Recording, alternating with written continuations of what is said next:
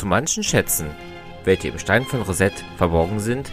wird der Schlüssel erst nach größeren Fortschritten in der ägyptischen Altertumskunde überhaupt gefunden werden und eine solche Rückwirkung umso erfreulicher sein, je mehr sie selbst ihm in vieler Hinsicht verdankt. Dieses Denkmal hält nicht bloß einzelne, bisher wenig beachtete Punkte aus bekanntem Gebiete auf, sondern es versetzt uns auch in ein ganz neues. Und wenn Nebelgestalten im Hintergrunde bleiben,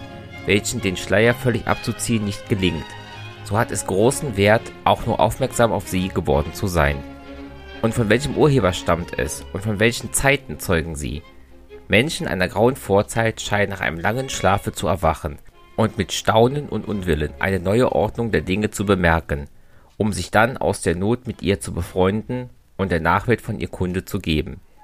Wir sehen Priester, die Träger uralter Satzungen und Ansprüche, mit uralten Stiftungen und ehernen Formeln, gleichsam in ein zierliches Hofgewand eingezwängt, aber gerüstet mit den Waffen priesterlicher Schlauheit,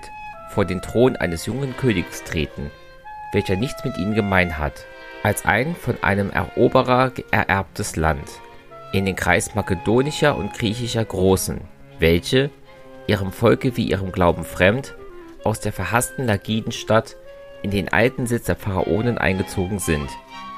Wir hören ihre Schmeicheleien, wodurch sie auf verlorenem Boden wieder festen Fuß zu fassen hoffen,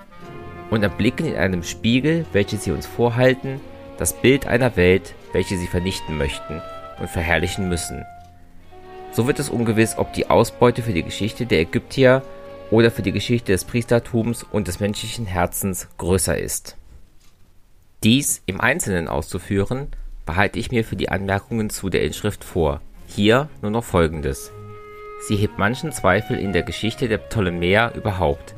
Es ergibt sich, dass mehrere ihrer Beinamen, deren Erfindung man der Spottsucht der Alexandriner zugeschrieben hat, vielmehr Ehrennamen waren und auf ihre Gemahlinnen übergingen, wie Adelphen und Philopatoren, welches einen Einwurf gegen die Echtheit der adolitanischen Inschrift entkräftet und für die Berichtigung des Textes einiger Schriftsteller, zum Beispiel des Eratosthenes, wichtig ist. Wir halten mehr Aufschluss über die göttlichen Ehrenerweisungen, welche Alexander der große Epiphanes Vorgängern und deren Gemahlinnen in Ägypten zuteil geworden war, unter anderem, dass sie alle einen gemeinschaftlichen Priester hatten. Es wird bestätigt, was aus den Münzen hervorgeht, dass die Ptolemäer keine fortlaufende Ehre bleibend einführten, sondern die Jahre nach dem Anfang ihrer Regierung zählten und zwar mit Beibehaltung der makedonischen Monatsnamen, wobei vieles im Betreff des makedonischen Kalenders Licht gewinnt. Über den Aufstand der Lykopoliten, die Anakleterien und manches andere, welche die Geschichte des Epiphanes während der vormundschaftlichen Regierung angeht, sucht man vergebens anderswo so genaue Nachrichten. Auch wird hier allein der Geburtstag des Königs gemeldet, nach welchem sich wieder die Zeit seines Regierungsantritts und seines Todes und vieles andere leichter berechnen lässt Fast noch wichtiger sind die Mitteilungen über den Zustand der Priester selbst und über die Beschaffenheit des Kultus.